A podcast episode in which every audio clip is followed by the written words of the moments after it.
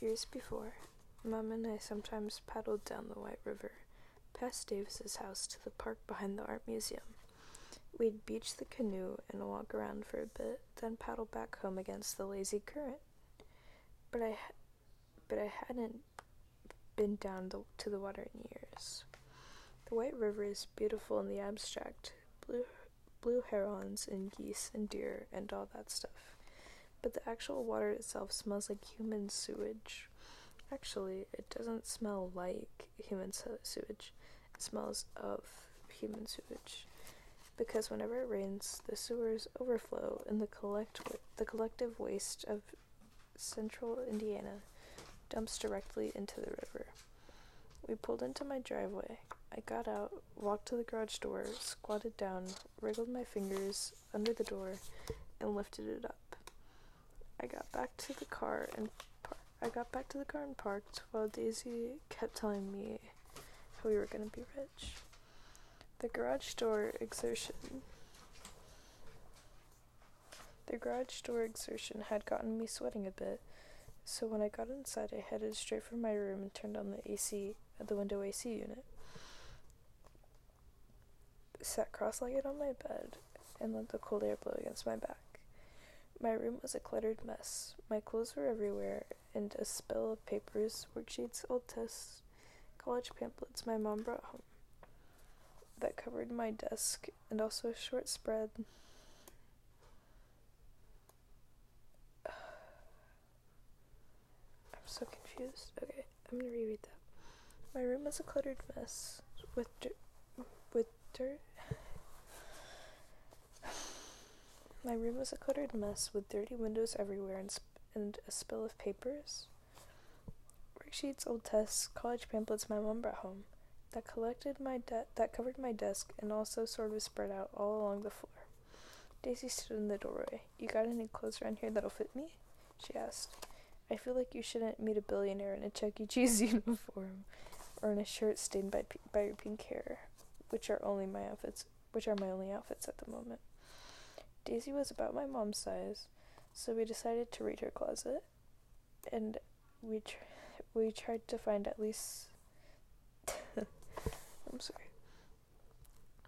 Daisy was about my mom's size, size, so we decided to raid her closet, and we tried to find the least momish top and jeans combo available. Daisy talked. She talked a lot. Got a theory about uniforms. I think they I think they design them so that you become like a non-human person, so that you're not Daisy Ramirez, a human being, but instead a thing that brings people pizza and exchanges their tickets for plastic dinosaurs. It's like the uniform is designed to hide me. Yeah, I said, fucking systematic oppression, Daisy mumbled, and then pulled out a hideous purple blouse out of the closet. Your mom dresses like a ninth grade math teacher, she said. Well, she is a ninth grade math teacher. That's no excuse. Maybe a dress? I held up a calf length black dress with pink paisleys. Just awful. I think I'm gonna roll with the uniform, she said. Yeah. I heard my mom drive up, and even though she wouldn't mind us borrowing clothes, I felt a jolt of nervousness. Daisy saw it and took me by the wrist. We snuck out to the back to the backyard before my mom made it inside, and then picked our way through a bramble of honeysuckle bushes at the edge of the yard. It turned out we did still have that canoe, overturned and full of dead spiders. Daisy flipped it over, then wrenched the paddles and two once orange life jackets from the ivy that had grown over them. She swept out the canoe by hand, tossed the paddles and life jackets into it, and dragged the canoe toward the river bank. Daisy was short and didn't look fit, but she was really strong. The White River is super is so dirty. Holmesy, you're being irrational. Help me move this thing. I grabbed it I grabbed the back part of the canoe. It's like fifty percent urine, and that's the good half. You're the one, she said again then heaved the canoe over the riverbank into the water. She jumped down the bank onto a little peninsula of mud, wrapped wrapped a two small life vests around her neck, and climbed into the front of the canoe. I followed her, settled into the rear seat, and then used the paddle to push us out of the river. It had been a long time since I'd steered a canoe, but the water was low and the river was so wide that it didn't that I didn't have to do much. Daisy looked back at me and smiled with her mouth closed. Being on the river made me feel little again. As kids, me and Daisy Oh my gosh. I'm so slow. As kids, Daisy and I played up played all up and down the river brink as kids, Daisy and I played all up and down the river bank when the water was low like this. We played a game called River Kids, imagining we were alone on the river, scavenging for our livelihood and hiding from the adults who wanted to put us in an orphanage. The Promised Neverland vibes. I remember Daisy throwing daddy long le- throwing daddy long legs at me because she knew I hated them, and I'd scream it away, flailing my arms, but not actually scared because back then all emotions felt like play. Like I've like I was experimenting with feeling rather than stuck with it. True terror isn't being scared. It's not having a choice in the matter. You know this river is the only reason Indianapolis even exists, she said. She turned around in the canoe to face me. So, like, Indiana has had become had just become a state and they wanted to build a city for this state capital. So everybody's debating where it should be. The obvious compromise is to put it in the middle. So these dudes are looking in the map for their new state and they notice there's a river right here, smack in the center of the state, and they're like, boom, perfect place for for a capital. Because it's 1819 or whatever, and you need water to be a real city for shipping and stuff.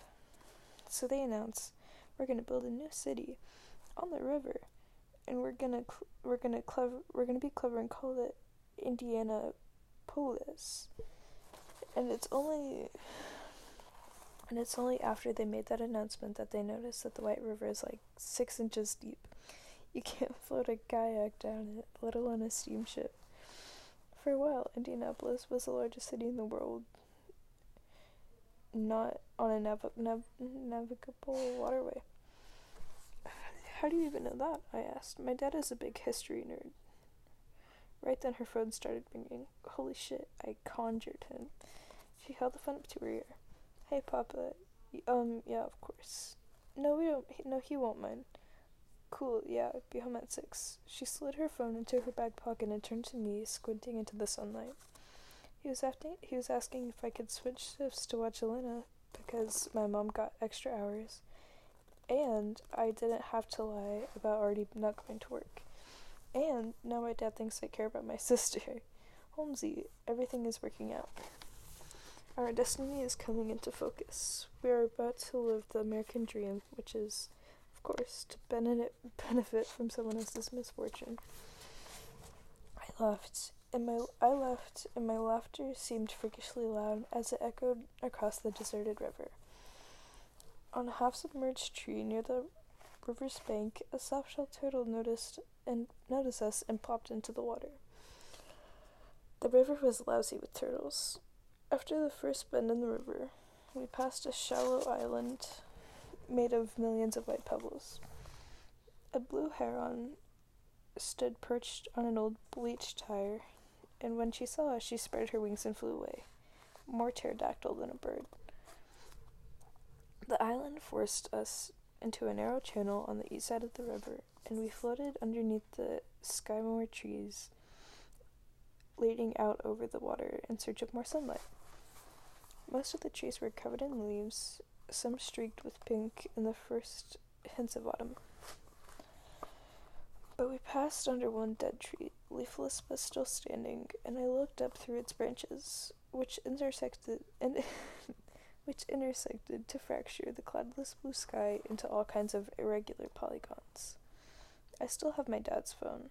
I keep it in a charging cord hidden in Harold's trunk next time next to the spare tire. A ton of pictures of his phone were leafless branches dividing up the sky, like the view I had as we loaded as we floated under that sky It's a tree. I don't know how to pronounce it. sycamore? Sycamore. That's probably it. I always wondered what he saw in that, in this spart- in the split apart sky. Anyway, it was a really beautiful day. Golden sunshine blaring do- bearing down on us with just enough heat.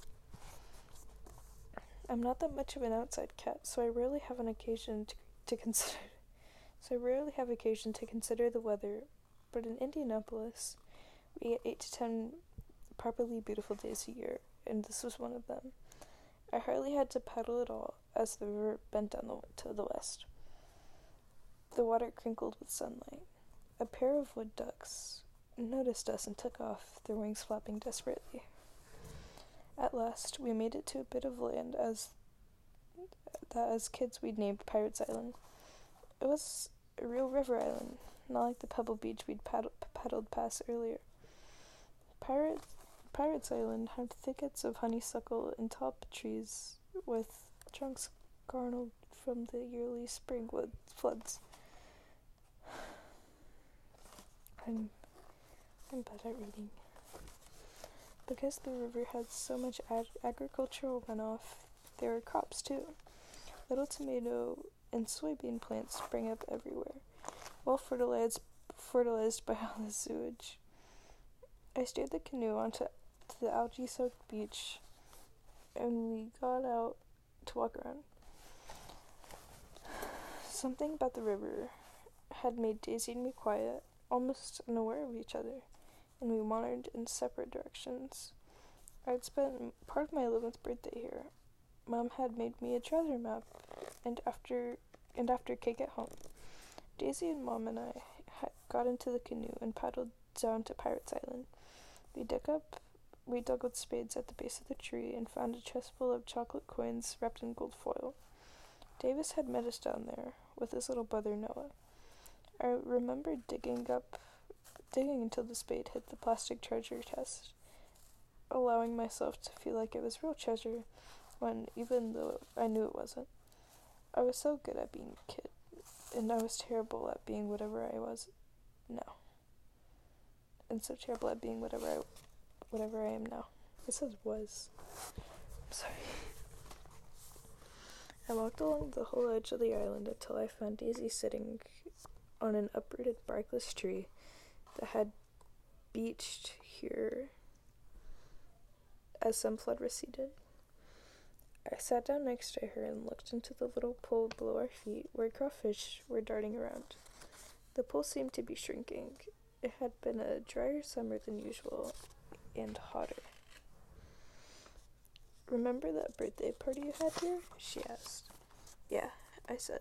At the party, Davis had briefly lost his Iron Man action figure when he w- when had at the party, Davis had previ- had briefly lost his Iron Man action figure he always had with him. He'd had it for so long that all the decals had been rubbed away, and it was just a red torso with yellow limbs. He'd really freaked out when he lost it. I remembered, but then my mom found it. You okay, Holmesy? Yeah. Can you say anything other than yeah? Yeah, I said, and smiled a little. We sat for a while and then stood up together without speaking and waded through the knee deep water until we got to the river's edge. Why didn't it bother me to slosh through the filthy wa- water of the White River when hours earlier I'd found it intolerable to hear my stomach rumble? I wish I knew. A chain link fence held the boulders that formed the flood wall, and I climbed it and then reached down to help Daisy. We crawled up the river bank and found ourselves in a forest of sycamore and maple trees.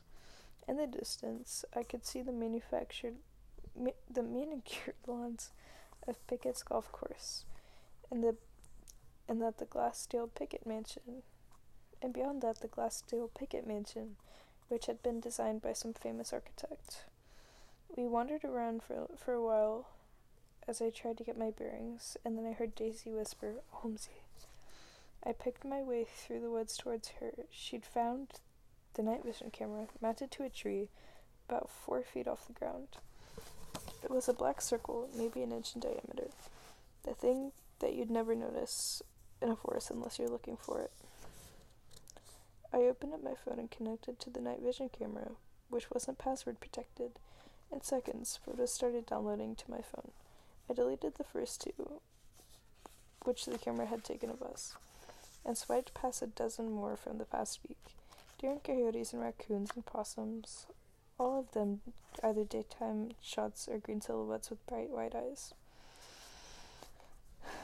Don't want to alarm you, but there's a golf cart headed in our vague direction, Daisy said quietly. I looked up. I looked up. The cart was still a ways away. I swiped through more pictures until I got back to December September 9th. And there, yes, in shades of green, I could see the back of a stocky man wearing a night a striped nightshirt. Timestamp 1 101 a.m. I screenshotted it. Jude's definitely spotted us. I glanced up and mumbled, I'm hurrying. I had swiped through to see the previous picture, but it was taking forever to load. I heard Daisy run off, but I stayed, waiting for the photograph. It was odd for me to be calm, to, for me to be the calm one while feeling Daisy's nervous jingling. But the things that made the other people nervous had never scared me. The things that made that make other people nervous had never scared. But the things that make other people nervous have never scared me. I'm not afraid of men in, go- in golf carts or horror movies or roller coasters. I didn't know precisely what I was afraid of, but it wasn't this. The image revealed itself in slow motion, like one pixel at a time. Coyote. I glanced up and saw the man in the golf cart see me. I bolted. I wove back toward the river, scrambled down the riverbank wall, and found Daisy standing above my overturned canoe, holding a large jagged rock over her head. What the hell are you doing? I asked. Whoever that guy is, he definitely saw you. So I, so I'm making an excuse for you. What?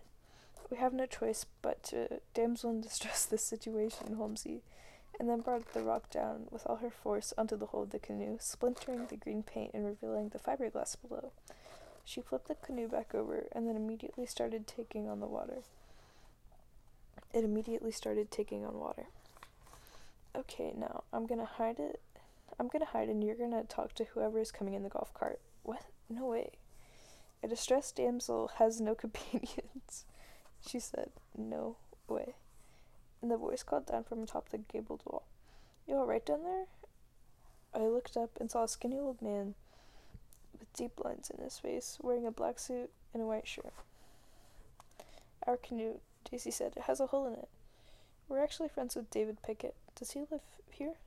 I'm Lyle, Security. I can get you home.